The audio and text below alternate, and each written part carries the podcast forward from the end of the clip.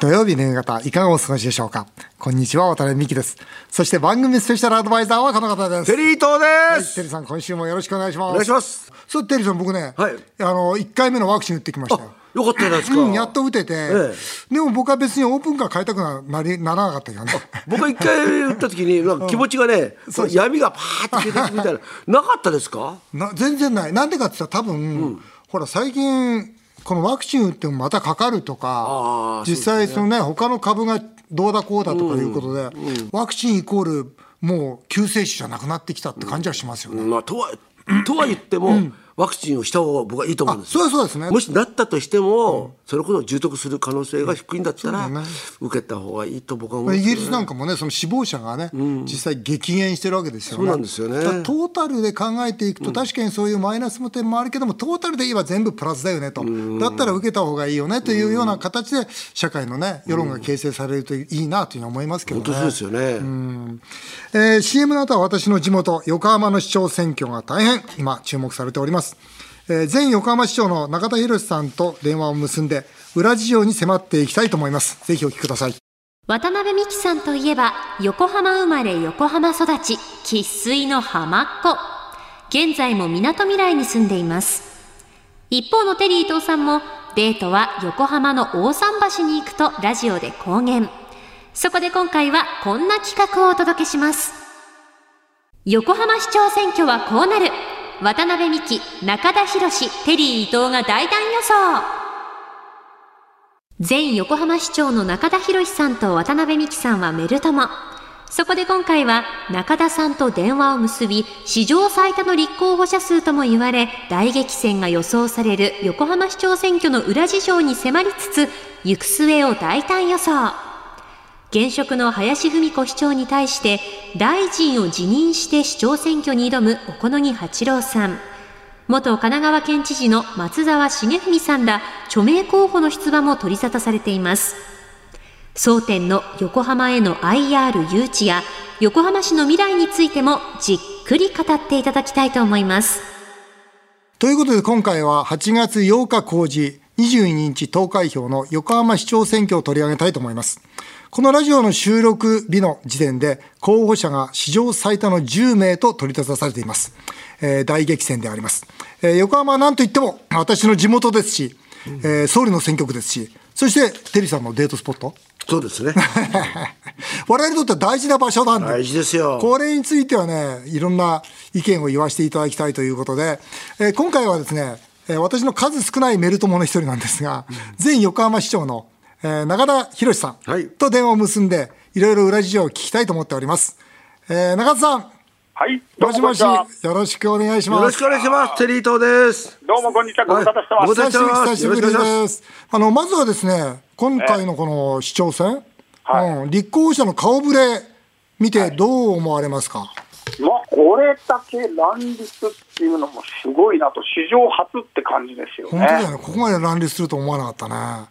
えーまあ、そういう意味じゃやっぱり、ある意味ではやっぱり日本で一番大きい自治体でもありますし、基礎自治体でもありますし、やっぱり横浜という市を舵取りしてみようっていう、そういう魅力というのが根本にはあると思うんですよねそ。そうだな。これであれじゃん、中津さんが出たらさ、本当にオールスターじゃん、これ。いやいやいや、私はまあ100%出ないから、あの今日は好き勝手言わせてもらいますから、あのー林さんでしょ？まあそうですね、、お好みさん？ええ。松沢さん？ええ。ねえ、いうところが、まあね、有力だとは思うんですが、うんうんど、どう、どう見てますか、今回？まあ、そうですね、有力なのはやっぱり、この間まで現職大臣だった小此木八郎さん、はい。まああの親子2代でずっと横浜選出の代議士ですからねそう、ですね。でしかも中選挙区時代は横浜の半分が選挙区だったんで、ん。まあ、小選挙区以外の人たちもやっぱり小此木さんっていうのは覚えてる人たちが多いんですよね。まあ、まずそういう意味ではねでも自民自民党がね、でもほら、なんかそ応援しないよって形だったけど、なんか議員はなんかね、いっぱい集まってるみたいだね。まあ、市議会議員や県会議員の人たちは小此木さんについてる人が多いんですが、うん。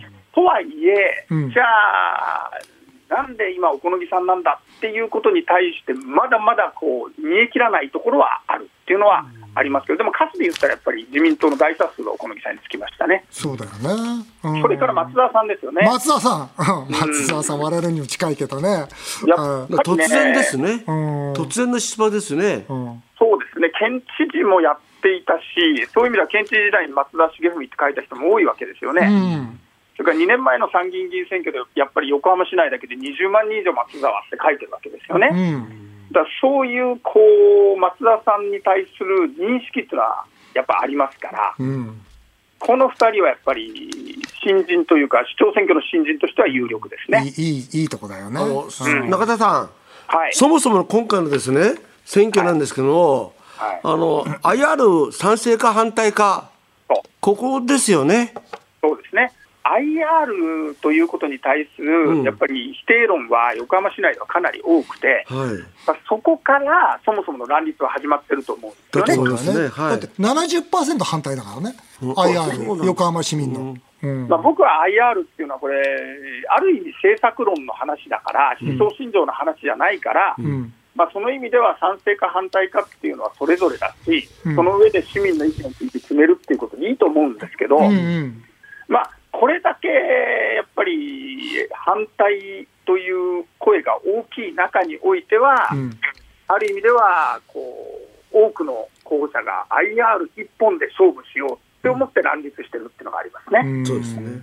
僕なんか今回ね、その松田さんが出てきたのは、おそらく1回目の投票で、その4分の1、みんな取らないんじゃないかと、まあ、今回ね、こうこうばらけるんで、だけど、そうしたらその次狙える、だから僕の林さんが多分ね、い最初1位になってね、でも再選挙になって、その後林さん負けるとかいう形で、僕の IR がね、そういう形でそう採用していく、ばらけるのと最後の勝ち負け決めるとか、まあ、そんなふうに、で松田さんね、このタイミングで出てくるっていうのは、うんあの勝てると思わなかったら出てこないよ。うん、松田さんはそこら辺慎重な方ですね、そうそう、彼は慎重。うん。まあ、あのやっぱりその一面は渡辺さん言うとりあると思うんですよね。うん。方でね、やっぱり有力候補以外はあんまり伸びないと思うんです、桁が違うと思うんですよ、うんうんうん得票の桁がね。うん。でそうなるとね、反対派で有力は誰ってなると、さっきの小野木さん、松田さん、それから立民、立憲民主党が推薦するであろう山中さん。そう、山中さんだよね。ダークホースは。うんうん。だから反対派で有力なのは3人で、残りの人たちはやっぱり桁が違っちゃうとそうだ。ねうん、そうだね。うんうん。で、先ほどの横浜市民、半7割7割が反対だからね。う母ん数を考えると、うん。反対派の中でも割れたとしてもね、うん。結構どっこい4分の1以下にまでなるかなっていうのは、僕は結構疑問なんですよね。ああ、そうなんだ。うん。そうすると、これだ、誰が有利だと思ってる？まあ、そういう意味では反対派の中で当確を今後出してくるのが、この今言った3人のうちの誰なのかうんという見方と、それから現職が唯一うん賛成派、賛成だよねということになりますから、うん。まあ、賛成の市民は決して多くないので、うんその人たちが現職に入れる票と、それから反対の母数が多い中で、その3人の中で当確を表すのは誰か、うんこの最終的な戦いになると思いますね。なるほどね。うん。今回あのコロナ騒動でねコロナ騒動の前までしたらこの IR っていうのがねもっと割れたと思うんですけどもコロナでまだこれで人を集めるのかっていうようなその違和感、まあ、それこそオリンピックに対する違和感とかと同じような違和感を IR をそれこそ横浜との健全ななんかイメージの街に必要ないんじゃないかって市民も多いですよねこれ。多いですね。うんまあ、あのやっぱり IR に対する、ある意味の誤解もあると思うんですよ。うん、あるあるすな賭。博っていう言い方がかなり浸透しちゃってるんですけど、本当に賭博かねっていうことだとか、んそれからあのいわゆるギャンブル依存症の話だとかって言ったって、入場するのに1万円も取ってね、うん。日本人は月に何回も行けない制限がかかってるわけだから、うん。まあ、そこら辺の誤解は僕はあると思いますが、うんそれでもやっぱり横浜に IR が必要なのかという話になると、ん今、テリーさんおっしゃったように、いや、横浜は違うでしょという市民が多い。うんそうですね。中田さんがね、ほら、やっぱ市長選で2回勝ってるじゃないですか。はい。そうすると、もうその横浜市民の何、えー感感性、横浜市民性、これ、これがどうこう作用してくると思います、今回。そうですね、あのー結構やっぱりね、華々しい政策論だけ、すなわちこれやります、あれやりますっていうのをしらけて見てるんですよね、みんな。うんうん。そういうこうサイレントマジョリティが多いわけですよ。うんで、IR は今回もう外せない焦点になっちゃいましたけれども、うん。それ以外に例えば教育のデジタル化ね、うんうんそういうことだとか、医療のデジタル化だとか、うん。まあ、こういったことなんか、本当に誰が進めるの？ということや、それから地味だけど、実は、実は僕は実感してるのは、やっぱり私が力を入れたこともあるけれども、財政ですうん。よね。そうですよね。うん。やっぱり高齢化がどんどん進んで、他の年よりももっと高齢化が激しいのに、うんインフラの維持すらが厳しくなってる時代に、うんこれやります、あれやりますばっかりで、うんそんなの嘘でしょって思ってるんですよ、有権者は。なるほどね。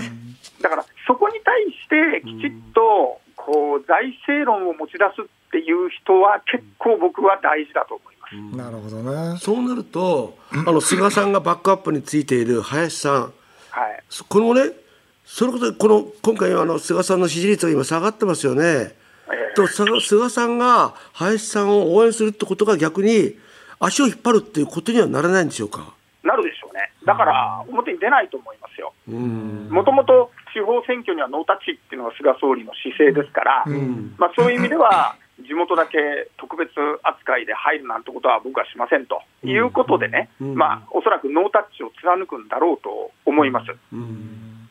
あのさ、ケチをつけさせてもらうわけじゃないんだけどさ、例えば山中さんのね、この、マニフェストなんていうのは、これ本当にこの、何、今の借金ですよね、交際金比率って横浜市って、まだまだ高いじゃないですか。高い。ね、はい中津さんがかなり頑張って、あの、破綻寸前の市をね、立て直したわけですよ。これも事実ですよ。はいにもかかわらず、またね、この借金がどんどんどんどん増えているという現状の中で、山中さんのマニフェマニフェスト見るとね、本当にそのまた、元の飛鳥田さんに戻るんじゃないかというような、そんな内容なんですよ。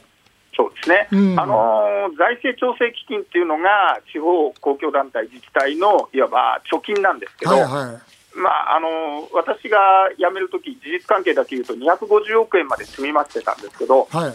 今の横浜市はもう20億円台なんですね。ね。というのは、これ、ほとんどない状態なんですね、うんうんでしかもそれ、実はコロナが始まる前にそうなっちゃってるんですよ。なるほどね。ということは、やっぱり現職のこのマネジメントのあり方というのは、うん。まあ、ある意味では失敗なんですね。なるほどね。で、うんそういうことに対して、こう、さらにバラ色ので、ねこれやります、うんあれやりますっていうのは、結構市民からすると、まあ、そんなので、本当に大丈夫っていう箱物行政だとか、うん。それからサービス行政だとかに対する、やっぱり嫌悪感うんっていうか、不安感ですね、嫌悪というのは不安感ですね。うん。これはかなり横浜の場合は強いです。うんなるほどね。あとこのね、これケチつけるわけじゃないんだけど、例えば林さんは、前回の時その、まあ、ずるく白紙で言ったじゃないですか。あれがそもそもあの IR を揉めさせた揉めた理由だよね。で、その後一転して IR やりますよ。そうですよ。林さん、それずるくね？って。うん、前回の選挙の時に、ちゃんと IR やるって言えばいいのに、それ、ま、負けたくないもんだから、に逃げましたもんね。逃げたでしょ、そうそう。ね。だそれはね、やっぱ政治家じゃないから、一つの信念というか、うん。そういうものが見えないわけですよね。なるほどね。うん。で、やっぱり議会のお大多数がもう支持になっていたので、うん。ある意味では好きなことができちゃう。うん。という状態があったし、うん。まあ、一つの信念でこれだけは苦しくてもやるんですとか、これだけは市民分かってくださいとかってね、で IR についてもそういう意味ではさっき言ったように賭博だなんだっていう話じゃなくて、うん。なぜ必要なのかっていうことをきちっと前面に出してやっていれば、そうまあコロナ前のあの時だったら、かなり理解は得られたと思います。あと、お好みさんってなんで出てきたの？だってさ、やっぱうん、国家公安委員長でしょだって、オリンピックで一番仕事しなきゃいけないとき、ほっぽり立つの、この仕事。うん、俺は全然納得してない、これは。それおかしくないか？お父さんの代から横浜市長っていうのは意識してたらしいですね。へえ、ええそうなんだだから。親子2代のある種悲願というのもあった。うんそれと、やっぱりお好みさんからすると、まあ、自民党の中でここが一つの大きな分かれ目になっちゃったんだけど、うん俺は IR は反対なんだっていうのは一つの、ある種の信念になってるんですね。本当なの？あえだって総理とねだってもともと総理はお好みさんのお父さんの秘書だったんでしょ？そうです、そうです。ねえだから本当に仲がいいファミリーですよそれが反旗翻すことってやなやる必要あったのかな？いや。そこは不思議。だけど、親子2代の夢だってことですよね。親子2代の夢なん。松田さんだってね、僕いえちょっと言いたいんだけど、ともまあ本当友達だよ松田さんも、友達だから言いたいんだけどだってまだあと4年残してて、2年前にだよ維新でで出たんですよ、維新っていうのは IR 大賛成なんですよ、それを2年前に維新で通っといてそれでやめてですよ。IR 反対の旗立てるってどういうどういう節操のなさよそうなのみんなおかしいんですよね、青年は。中田さん、政治家ってのはこういうもんなんですかね、僕は6年間やってて、それが気に入らないでやめたんですけど、いや、もうね、政治家、僕もね、嫌いなんですよ、渡辺さん、ご承知の通りで。なんでって言ったら、みんな選挙のことしか考えてない。そうだよねね、おかしいよ、この話。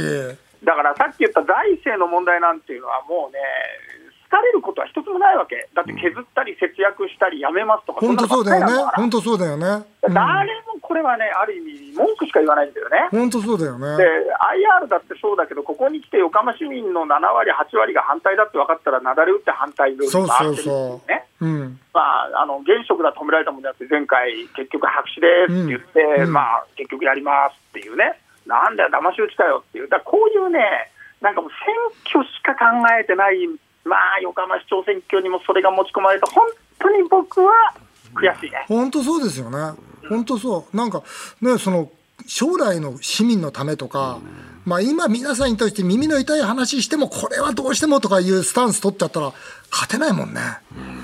ねでも勝たなきゃしょうがないしね。いやただ、たださっき言ったように、横浜市民はうん決してこうあれやります、これややりますっていうのに対する不安感はあるんです、うんそんなのばっかりが政治かよっていう、こう社に構えたというかね、うんうん。反発はあるんです、うん。だからそこをきちっと言える人っていうのは誰かっていうことは、結構見るポイントだと思います。よなるほどね。まあそういう点をね、市民がしっかり見ていただくとありがたいよね。あのね、もっとこういったなんだけど、もっといわゆる田舎町行ったらね、はいこれします、あれしますって、あもうやってほしい、やってほしいう、うんうんうんある種の政治や行政に対する依存があるわけですよ。うんうんうん。橋、橋かけてくれとかね。うん、わかるわ。うん。だけど横浜の場合は決してそればっかりじゃないんでうね、ん。だからそこに対してきちっと言える政治家が出てくることっていうのは、僕はすごい一つのポイントだと思いますね。なるほどね。あの番組からこんな質問が来てます。市長になったら何やりたいですか？ってことで。僕はね、やっぱりこれからの時代考えた時のインフラの長寿命化とかリニューアルですね。ああ、そうだよね。そういうことをやっても、新しいもの作ってる場合じゃないんですよ、本当に。うんうんだから今あの、芸術劇場を作ろうとか、オペラハウスを作ろうとかって、まあ、現職が言ったりしてるんだけども、これ、論外だと思うね。いらないね。あーそれからね、あとはやっぱりデジタル教育だとか、電気自動車、それから自動運転の車とか、こういうののね、やっぱ特区、もうね、実験場として横浜はどんどん特化してやると。うん人口も多いんだし、面的に進められるんでね。もうね、実験場として横浜をやっていくっていうのを、まあ、もう一回なったら僕はそういうのやりたいな。なんか中田さんさすがやっぱりいいこと言いますね。うん本当だよね。中田さん出りゃいいんだよね。最後にあの、はい。誰が、勝つかうん、予想しましょう。無責任に。では、テリーさん。はい誰が勝ちますか？最後。もう本当これ無責任ですから。すいません。ラジオは結構無責任ですから。はい。松田さんの可能性ありますね。松沢さん。はい、わかりました。中田さん、誰勝ちますか？僕は松沢お好みの裏表。ああ。コイン投松沢、げてみた松らね。沢お好み、えー僕はね、お好みさんなんだよね、やっぱりね、やっぱり強い、もうこうやって分かれたら、やっぱり自民党が固まってきたら強いなっていう感じがしますよね。う可能性のあの答えですからね、今のはうんね。うんうん、そうですね。その通りですね。誰がいいかじゃないか。そうです。いいかじゃないですよ。いいかじゃないですねいいかじゃないですよ。勝つかですよ。はい。えーわかりました。いろいろありがとうございました。この後もお市長選注目していきたいと思います。長瀬さん、ありがとうございました。はいありがとうございましたまた、あいろいろと情報交換、またメールよろしくお願いいたします。ぜひお願いします。はい、どうもありがとうございました。さあ、続いてはメールを紹介させていただきます。はい、それではここから性欲の強い営業マンにも参加していただきます。はい、江戸川区のウッチーさんです。えー私は渡辺美樹さんぐらいの資産家とお付き合いしたいです。なので、日々男性が喜ぶこ喜ぶことを研究しています。経験が豊富なテリーさんと性欲が強い営業マンさんは、過去、女性にどんなセリフを言われた時嬉しかったですか？その言葉を使って、ウッチーさんは資産家を落とそうとしてるわけですよ。なるほど。ですよね？わかりますか？じゃあ、まず性欲の強い営業マン。どんなことを言われた時嬉しかったですか？私まあその前回もお話あるそのコロンビア人の方が好きなんですけど いやそのコロンビアの方に あの言われた一言で英語で「Oh you are monster」って言われたんですよ。それはもう最高に嬉しかった。です、はい、勝ったなと思いましたそこは。それをさ、もう一戦を交えた後。まあ、はい、ま、交えた。そこはもう嬉しかもうねったです。もうね今の言葉に勝る言葉ないでしょこれおかしい。面白い偉い。You are monster それもあれですよ。もうだからあれですよね。オリンピックだったらもう金メダル4つぐらい取ってますよね。すごいな。これおかしいな。You are monster って何したの You are monster っていやいやいや言ってそその通りだ。ね Thank you しましたこれおかしいわ。これからモンスターって呼びましょう。はい。テリーさんはどんなセリフ言われた時嬉しかったですか？優しさに慣れてないって言われた時私私、こんな優しさに慣れてない。慣れてないぐらい優しくしてもらってる。んわお。その時あこの子は今まで幸薄かったんだなと思ったんですよこのラジオレベル上がってきた。今の二つで、レベル上がりました。素敵素敵。それ本当に言われてそれ、そのまま、あれですよ、映画のセリフになりますよ。や優しさに慣れてないから、戸惑うって言われたんですよでだからかっこいいなとその時その子の人生背景知らなかったんですけどもかっこいいなと思って。すごい。そうでしょ？いい。いや本当にそれね結構僕はいやその背景にどれだけテリーさんがねその女性に優しくしたかとかそのどう接したかっていうのはなんかこう目に浮かぶようですよ、その一言がこの世界を広げる。素晴らしい。いやいや。もう脚本家大賞あげますよ。うん。いやすごいいや素晴らしい、ね、さあ素晴らしい大変勉強になりました。いや僕もここ見てください、予習してるって言ってたじゃないですか、白紙。本当ないんだよな。ダメじゃん。いや大体ほらあのねあのーまあ理想の人ですとかさ、ねその何、えーい太陽みたいですとかそういうこと言ってもらうのは嬉しいんだけど、結構そういうの多いんだよね。ちょっと待ってよ。何それもう多いってまた何何遠回しにさな何ちょ俺はモテるんだってこと慣れちゃってさ何を言ってんだよということでメール紹介でしたあっという間にお時間になりましたテリーゾさんまた来週もよろしくお願いします日本放送渡辺美希5年後の夢を語ろう。この番組ではリスナーの皆さんのメールをお待ちしております。メールアドレスは夢 5-1242.com 夢 5-1242.com お送りしてきました。日本放送渡辺美希5年後の夢を語ろう。また来週のこのお時間にお会いしましょう。お相手は渡辺美希でした。あなたの夢が叶いますように。